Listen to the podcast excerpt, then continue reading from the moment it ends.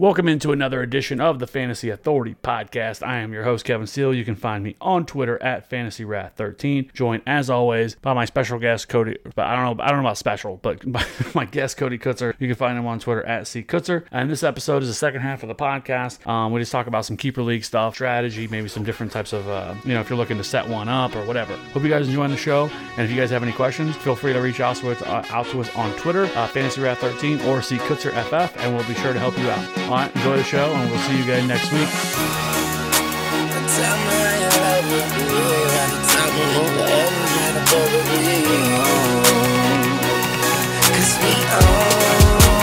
Who else really trying to fuck with Hollywood Cole? I'm with Marla G, bro, flying Hollygrove chicks to my Hollywood shows. And I want to tell you something that you probably should know. This that Slumdog Millionaire Bollywood flow, and my real friends never hear it from me. Fake friends write the wrong answers on the mirror from me. And let's talk about some keeper league stuff, right?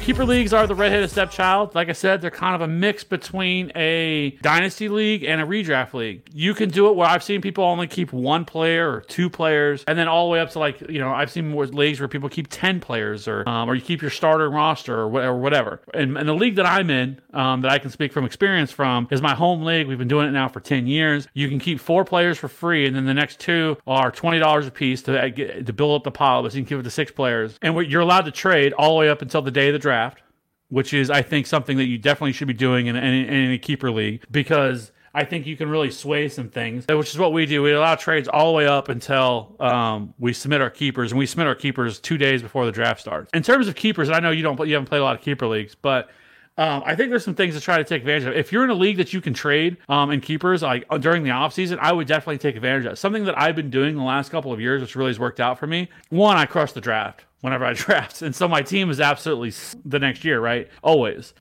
Like this year, I'm going to have to decide if I'm going to keep Stefon Diggs and Aaron Jones. That's how good my team is, right? I can keep six players. Right now, my team is, little humble brag, is Saquon Barkley, who I made a trade for last year. And that's how I acquired him. And then I have Chris Godwin, the GOAT, of course. And then Nick Chubb, Miles Sanders, Aaron Jones, Stefon Diggs, Allen Robinson, Austin Hooper. The team was loaded last year, right? So what I did last year is I traded. At the time, I had Julio Jones and Antonio Brown. And what I did was because you can only keep up to six. So what I ended up doing is I traded a bunch. I traded Chris Carson. I traded Hunter Henry. I traded Allen Robinson, which I got back. The guy's, whatever. I'm not going to say it. Maybe he's listening. But I traded him. Rashad Penny, which I go with Chris Carson. Darius Geis. I traded him seven players because his team was trash and all I had was Saquon. And I acquired Saquon through that deal. Mind you, only player, basically for me, only the trade was because I wasn't going to be able to keep any of those guys. I traded basically Saquon for Julio Jones straight up in a keeper league where I can keep Saquon the rest of his career if I want, right? So I felt like the deal really worked out for me. And it's a really underrated move to make in a keeper league if you're allowed to make trades throughout the offseason, which I think you should. And if you can't, I would bring it up with your league mates because a lot of people don't think about it. That's something that's a viable strategy. But you can do that, and that's what I did, and that's what I'm going to do again this year because my team, again, is once again stacked, and I'm going to go out headhunting for another position that I may like. And so I think that is one strategy that people in keeper leagues should be doing. And now the other thing with, like I've said, keeper leagues is very similar in a lot of ways to dynasty. Your first round, because the way we do it is we basically after we submit our keepers, we then place ADP, whatever their current ADP at that time is the round that you lose. So for me, I usually always lose my first six picks, but some people may end up keeping, you may lose your second round pick, your fifth round pick, your seventh, eighth, whatever, right? And so inevitably that first round, 99% of the time, it's always the rookies that they get drafted. Rookie running backs, generally are always the ones that go first. Maybe somebody takes a wide receiver, but that generally doesn't happen, right? And a lot of ways, it is somewhat like dynasty, right? Obviously, age matters a ton.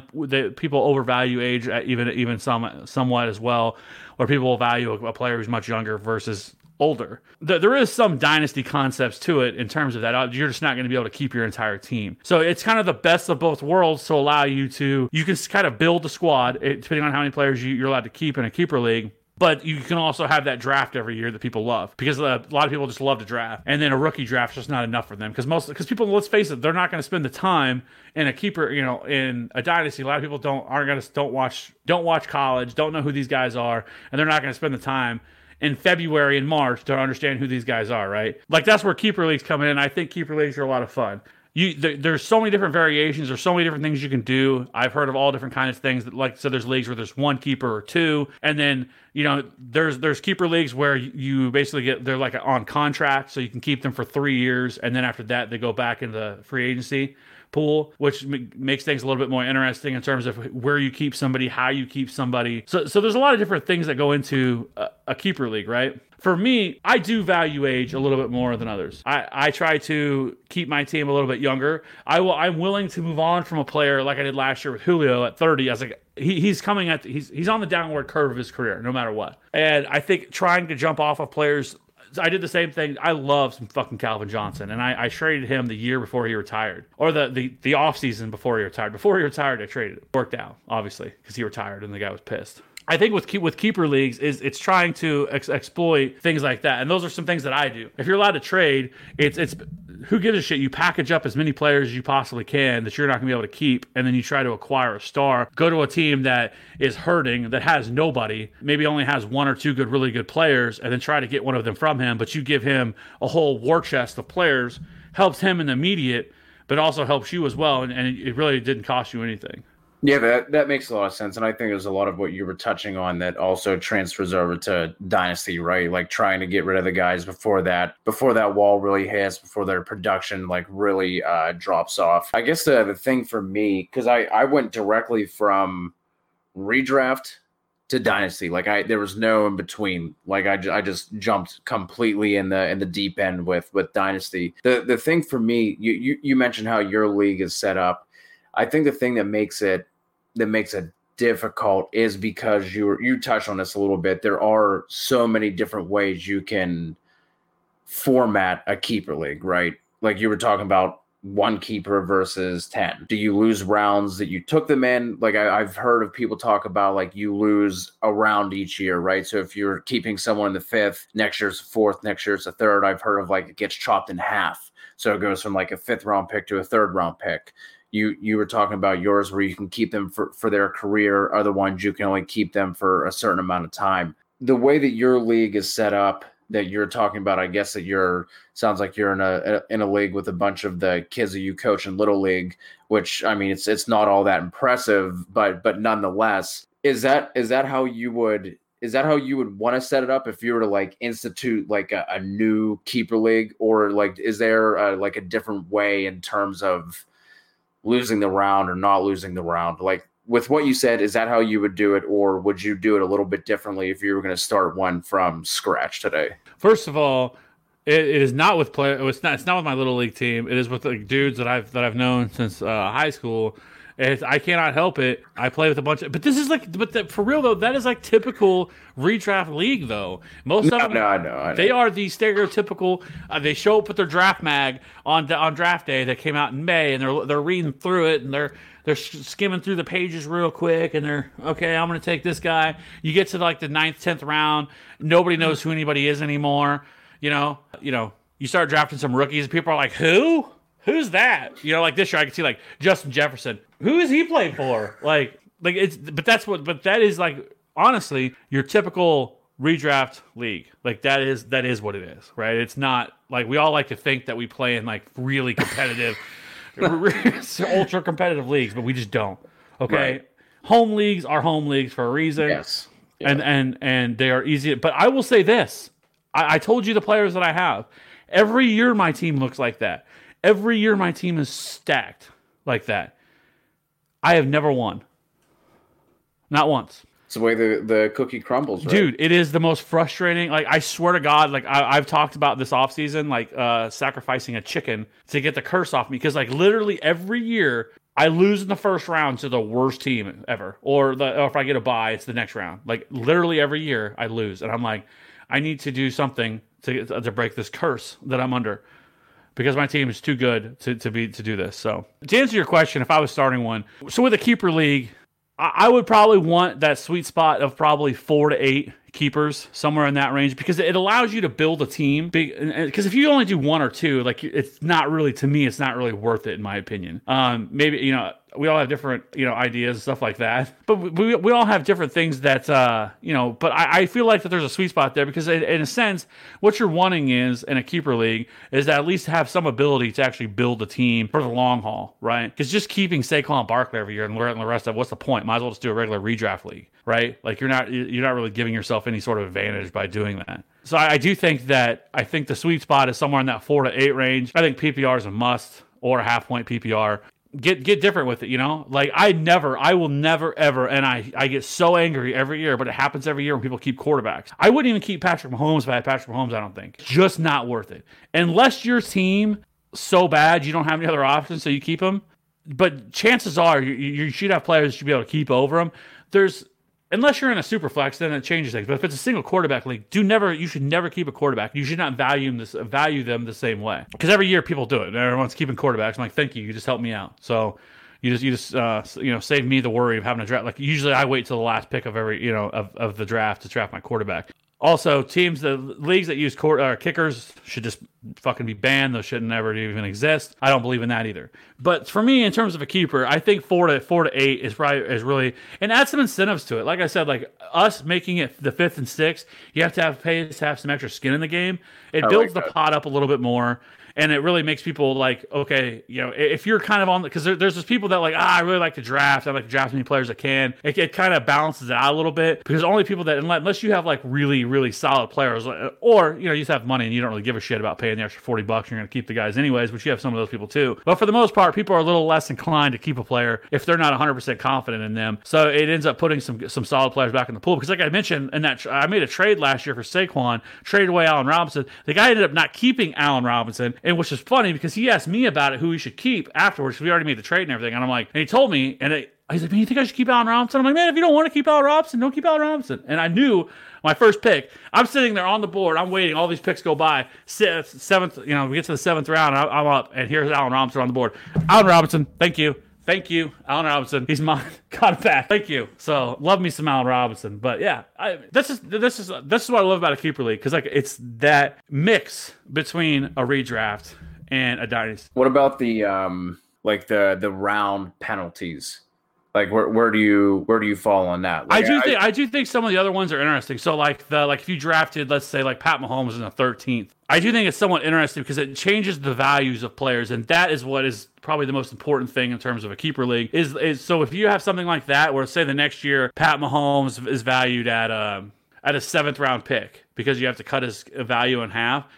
I would be more apropos to keep Patrick Mahomes at that point, because then he becomes a much more different value at that point. And that is where things get a little bit tricky, because a lot of people say, you know, hey, I drafted, I don't know, a player off top, anybody, but let's say they, you know, hey, I can keep this player X in the 8th round, but he's really going right now in drafts in the 2nd round versus, but then you also have maybe like Aaron Jones or something like that, who you'd have to keep, but he's going in the 3rd round, and you have to make that kind of decision on who to keep, even though one's that gets a little bit better value, but maybe one's a better player, right, or has a better higher upside or something like that. I think leagues like that are interesting because it makes you think a little bit more, and it's not so cookie cutter of a decision. Because for me, I mean, you're just keeping them as where their ADP is. That can change drastically, you know, in terms of how things work and who you should keep. You'd be surprised though that people would only keep like 2 players, but maybe they have some guys that like would be like 12th, 13th round picks that are like, you know, some guys who have some nice upside or path to relevancy, and then people just don't keep them. I mean, I don't know why you just didn't keep that guy. You could have had him in like the 12th round, but I do think that strategy or that approach to a keeper league is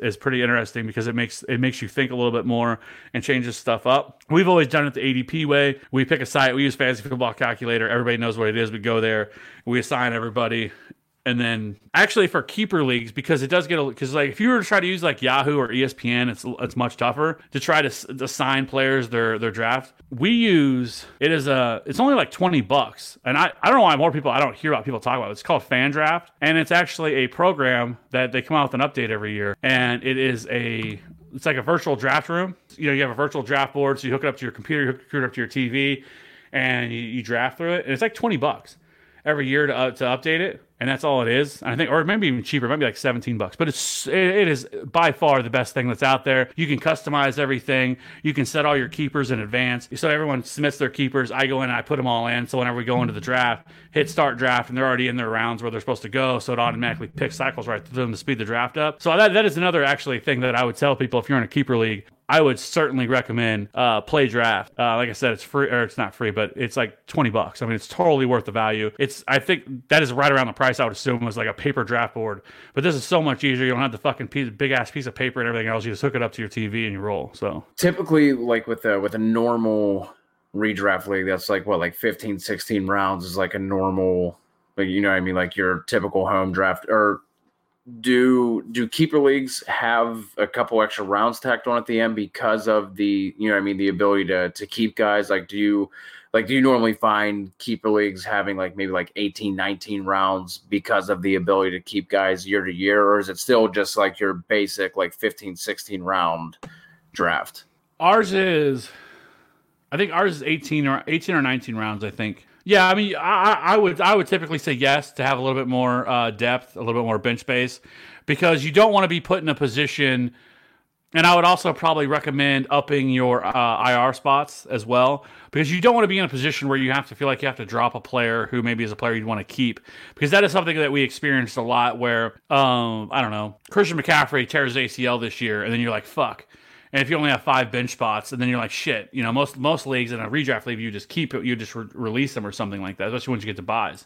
Right. Maybe not Christian McCaffrey's probably not a fair guy, because I don't think anybody's going to be dropping him. But, you know, maybe like an Aaron Jones or somebody that's a little bit lower, Josh Jacobs or something like that, that people would just drop. Well, that's a good thing you actually have, you brought that up, because another really, really good pro tip. If you're a team that's out of it, about week 14, week 15 is the time to start really scouring the fuck out of the waivers, out of your free agency, to see what players were dropped. Because if you get a lot of season-ending injuries, and if some of those guys are really strong players, I would go and just fucking load my team up. If I'm out of the playoffs, I have no shot. I don't care about the guys I have in my team, my bench spots. Who cares anymore? Just go and load up your team with all these guys who are getting dropped, or maybe use some foresight and think, hey, maybe this guy could be somebody next year. You know, look at his situation, whatever, and try to, you know, use some advanced thought on that. So that's another thing that I usually do, and I'll go through and I'll add a bunch of players because so we use like ESPN, I think, as our who runs it, because I upload it after we do it through Play Draft. Usually it's still open until like March or April or something like that. Like where you can still go on there and actually pick guys up and drop players from your team.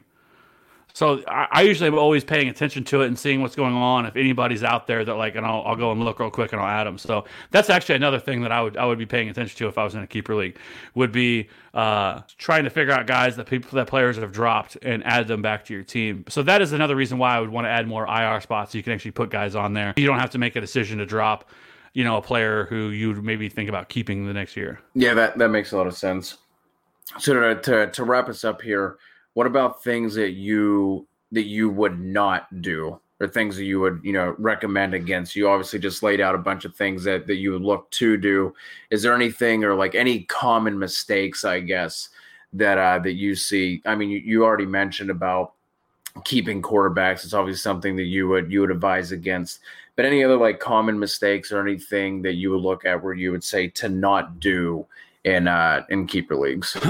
I think one of the biggest things I see is people not spending enough time researching, especially in a keeper league, the later rounds for those rookies, not the Clyde Edwards Hilaires and the Jonathan Taylors, the guys that everybody's going to know and it's going to get super hype, but knowing who Darrynton Evans is, guys like that who are going to be going later in drafts, or a DJ Dallas. If something happens to Chris Carson, could end up being a big part of that offense. Guys like that, knowing who those guys are in advance, especially in a keeper league, and trying to stash them on your roster can play huge dividends. Because not just one, because if they earn themselves a starting role for the next year, you already have them on your team. Because that's so often I see guys in keeper leagues, well, they'll draft Adrian Peterson or something in the 11th or 12th round, instead of going after a player like maybe a rookie wide receiver or whatever, because they don't spend enough time researching who these guys are. And they're like, oh, well, I'll pick them up later or whatever, right? So unless they play for their favorite home team, or whatever, that's about the only reason they're going to know who some of these guys are. Like I said, I remember Michael Gallup's rookie year. I drafted Michael Gallup. People are like, who's Michael Gallup? And I'm like, really? Like it but that is pretty much par for the course for a lot of this stuff, right? I guarantee you, I could draft Darrynton Evans this, and unless he gets super, super fucking hype, nobody would know who he is in most keeper leagues because people just don't dig that deep. And so those are things that I would definitely be looking to do in a keeper league, and those are the guys that I target. Once I get past my starting roster, which my team, since I have six, my entire starting roster is pretty much set. So I just come out fucking firing on as high of upside guys as I could find. I don't give a shit about their floors. I've already got my roster set.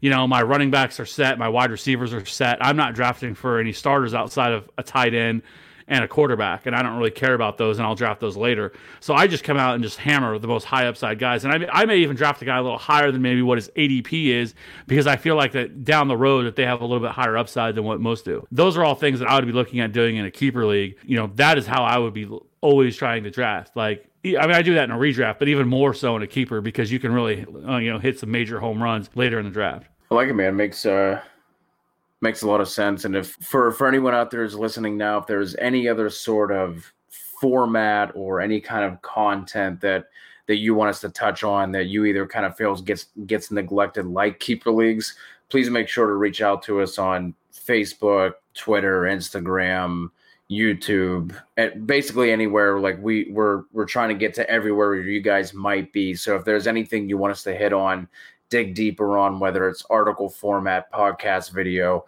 just please reach out and let us know, because we obviously want to help you guys out as much as possible. No, 100%. And be on the lookout for the new podcast that we're looking to do. I think what did we decide on? I think Fantasy Frontlines or something like that. Yeah, Frontlines of Fantasy. Yeah, there we go. Yeah, I think that's what our title we're looking for. So it should be a really good show. We're going to have some veterans, maybe even some active duty military personnel on there. We're going to be talking about their military service and, you know, some fantasy football as well. So that'll be its own separate show. So we're really excited about that one. We should have that one probably starting here in the next week or two. So be on the lookout for that one. And we're also going to be doing some shirts and some stuff like that, giving some away some of that stuff. So really excited about that. So anyways, I do believe Cody actually has a YouTube video coming out. It's going to be top 10 rookie running backs. That should be good. The thumbnail on that one looks beautiful. Just want to say that, just throw that out there. There was a disaster of what it was going to look like before, but I had to come in and save the day on that one. Well, you know, can't be perfect in everything. I really appreciate everybody checking out the show this week. Be sure to, you know, give us that thumbs up on YouTube. Hit that subscribe button. If you're listening to this through podcast, please consider rating and reviewing the show. It really helps us out. Really appreciate it. Again, like Cody said, if there's anything else you guys want to hear, want us to talk about, let us know. The show is for you. It's not for us. You can find me on Twitter at FantasyWrath13. My DMs are always open. You can always slide into them. Or you can find Cody on Twitter at CKutzerFF. And until next week, I really appreciate it, and we will see you guys again next week. Peace. Keyshawn Jones. Keyshawn Vaughn is twice. Yeah. Fuck. Can you do anything right? Keyshawn Vaughn is life. I'm out. We hope you enjoyed your stay. It's good to have you with us, even if it's just for the day.